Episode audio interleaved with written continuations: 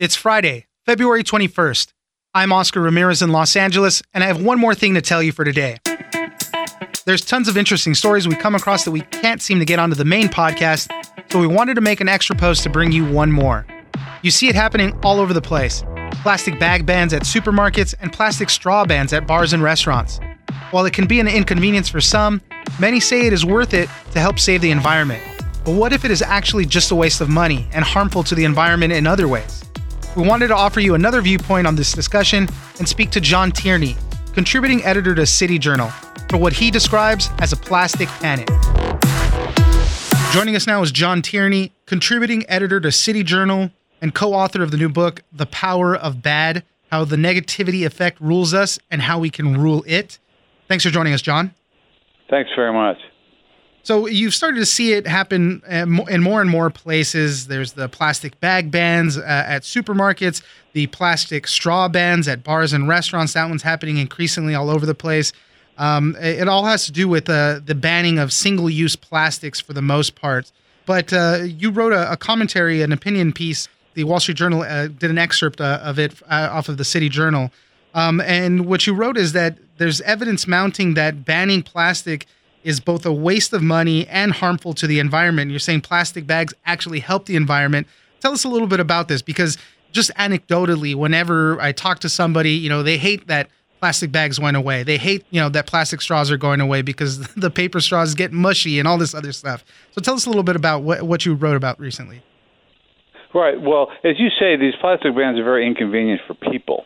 But they're also the bizarre thing is, is that they're also bad for the environment because uh, take plastic grocery bags. They are so thin, and, you know, and so light that they require very little in the way of energy and water and other resources to manufacture or to ship.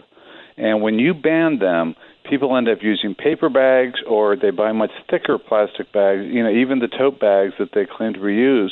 And those things actually have a much bigger carbon footprint. And studies have shown that people do not reuse the tote bags enough to compensate for that. So the net effect of banning plastic grocery bags is to increase greenhouse emissions associated with you know with grocery shopping. The um, in San Francisco, it's estimated that that they have increased greenhouse emissions, carbon emissions by at least nine percent, and they may have have have more than doubled them. So, I mean, it's a terrible idea for the environment. And and the other you know rap against plastic in general, against bags and straws and, and everything else, is that it ends up in the ocean. And that is a genuine problem. Plastic pollution in the ocean is a problem, but it has nothing, it has almost nothing to do with our plastic bags and straws. Much of the ocean pollution plastic comes from fishing vessels, and the rest of it comes from mostly from Asia and from Africa and South America, from countries that, that do not have good systems for handling waste. And so when they process their plastic waste or their recycling plastic, some of it ends up in rivers and that ends up in the ocean. But there's virtually no plastic in the oceans that's coming from American consumer, you know, that's coming directly from our shores. Right.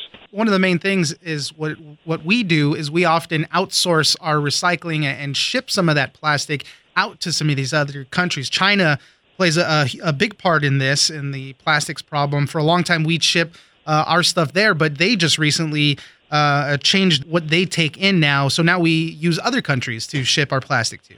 I mean, the whole plastic recycling movement was founded on the idea that, that there's a really good use for this stuff and, and that we can efficiently turn it into other products.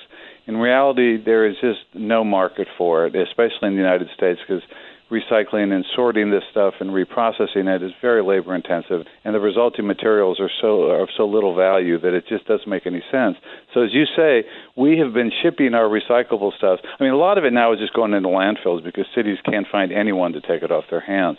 But the places that are still doing it and that have been doing it uh, that it went for a long time to China. Now China's banned it, so it's going to places like uh, Malaysia, Indonesia, Vietnam. And these countries do not have good systems for processing waste. Some of it just gets dumped illegally there. Some of it gets burned, which is you know terrible toxic fumes. It's bad for the air, and some of it ends up in rivers and ends up in the ocean. So, if you're really worried about plastic pollution in the ocean, if you're worried about protecting the animals from that, the last thing you want to do is put plastic in the recycling bin because there's a chance that that's going to actually end up in the ocean. If you put it in the trash, it'll go into a landfill, it'll, or it will be incinerated, and it's not going to cause any any problems for the ocean. Yeah, and one of the interesting things also um, is that not all plastics are as e- easily recyclable as people think. There's a lot of single-use plastics, even that uh, you know really don't uh, get recycled into other stuff. As you mentioned, it might be better to just incinerate them and, and kind of start all over. But the conversation around this increasingly revolves around uh, you know the petrochemical companies and how uh, you know the the uh, greenhouse gases and carbon emissions that uh, that they output in making a lot of these single-use plastics. Right, but you know, but the fact is is that they're very efficient. These plastics are so thin and light now that they really use very little in the way of resources and energy. Whereas paper bags and plastic and you know cotton tote bags and plastic ones involve a lot more energy and resources, so there's more carbon being emitted to the atmosphere. I mean, another problem with the tote bags, you know, the ideal is, you know, that you buy um, you shouldn't use a cotton tote bag. That you have to use like 137 times to offset the carbon footprint of manufacturing and shipping it. And it, it just about no one does that. And, and and the other problem though is is that even if you use a plastic one that has a slightly smaller or that's got a smaller carbon footprint, people still don't even use it enough. But but the larger problem with all these tote bags is that you're supposed to wash them out every week, and people don't. And and and the result is that there's bacteria in them and there's one study in San Francisco showed that there had been a 25% increase in visits to the emergency room and deaths from foodborne illnesses because you know you get bacteria from last week's groceries that are there. And of course, when you are you know, so most people don't do that, and if they do wash it out as they're supposed to every week, they're using more you know hot water, more energy, and adding more carbon dioxide to the atmosphere.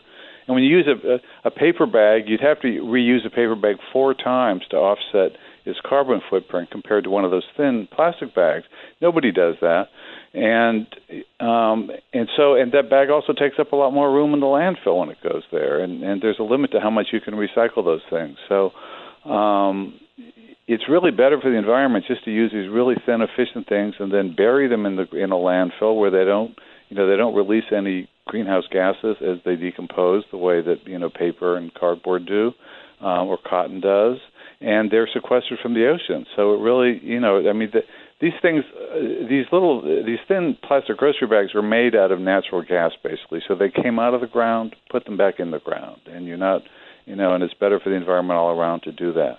Yeah, I mean, I, I, know that the problem is out there. We see the plastics washing up all over the place. As you said, there's different reasons for why plastic is showing up in, in different areas. And, and I, I would agree that we need to kind of reform the how we recycle, how we dispose of plastics. Um, but you do write about uh, an interesting notion. Uh, you call it the plastic panic, part of the uh, crisis crisis. Uh, uh, you know, just kind of how things get really hyped up to a point where it leads to things being banned. Uh, you know, as far as like the plastic straws and things like that. Obviously, we kind of know where the big hype started there with the turtle with the straw in its nose, and, and then people wanted to to change that. Um, you know, so tell us a little bit about that. Well, uh, the crisis crisis is what I call this this never-ending series of hyped fears that you know that the media and I'm I'm part of the you know the merchants of bad as I, as I call them. And I write about this in the in this new book called The Power of Bad how we all respond to fear and negative things um, uh, too much and it leads to a lot of bad policies.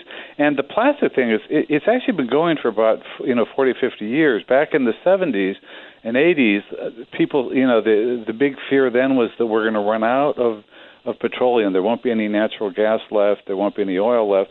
So we can't use plastics because we need to conserve that oil and natural gas. Well, that you know that problem went away. I mean, we've got you know more.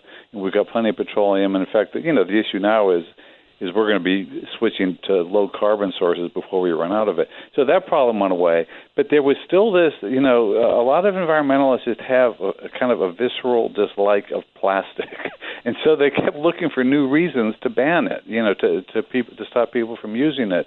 And then it was, well, it's not biodegradable. That's terrible. Well, in fact, it's good because it doesn't decompose. It just sits in the ground in a landfill. It doesn't decompose, doesn't release greenhouse gases, doesn't jeopardize, you know, the water, groundwater, anything like that. So in that sense, it's very good. And we came along, do we have to recycle it because we're going to run out of these products or because it's you know it's more efficient to recycle it and that just has turned out to be you know the recycling movement began with very good intentions but all these towns now are finding it is just so prohibitively expensive to to recycle this. I mean, not even counting all the time that people spend on their own sorting this stuff, right. but just the, the extra cost of processing is so expensive that a lot of places are now just said, look, we just can't afford to do it. It's a lot cheaper to put it in the landfill. And now, when you see what happens to this plastic, you know, recyclables when we send them overseas, you know, then you see that it's really harming the environment. I mean, the best thing we could do is you know, put our own plastics, safely dispose of them in landfills, and also enforce, you know, laws that, to stop, you know, fishermen and other people on the seas from polluting the ocean, and help, you know, poor countries, developing countries, help them develop modern systems for, you know, that, actually ca- trap and capture their plastic waste instead of, instead of letting it leak into the ocean. John Tierney, contributing editor to City Journal and co-author of the new book, The Power of Bad how the negativity effect rules us all and how we can rule it. Uh, thank you for joining us. Thanks, Oscar. Join us on social media at Daily Dive Pod on both Twitter and Instagram. Leave us a comment, give us a rating, and tell us the stories that you're interested in. Follow us on iHeartRadio or subscribe wherever you get your podcast. I'm Oscar Ramirez, and this was one more thing from the Daily Dive.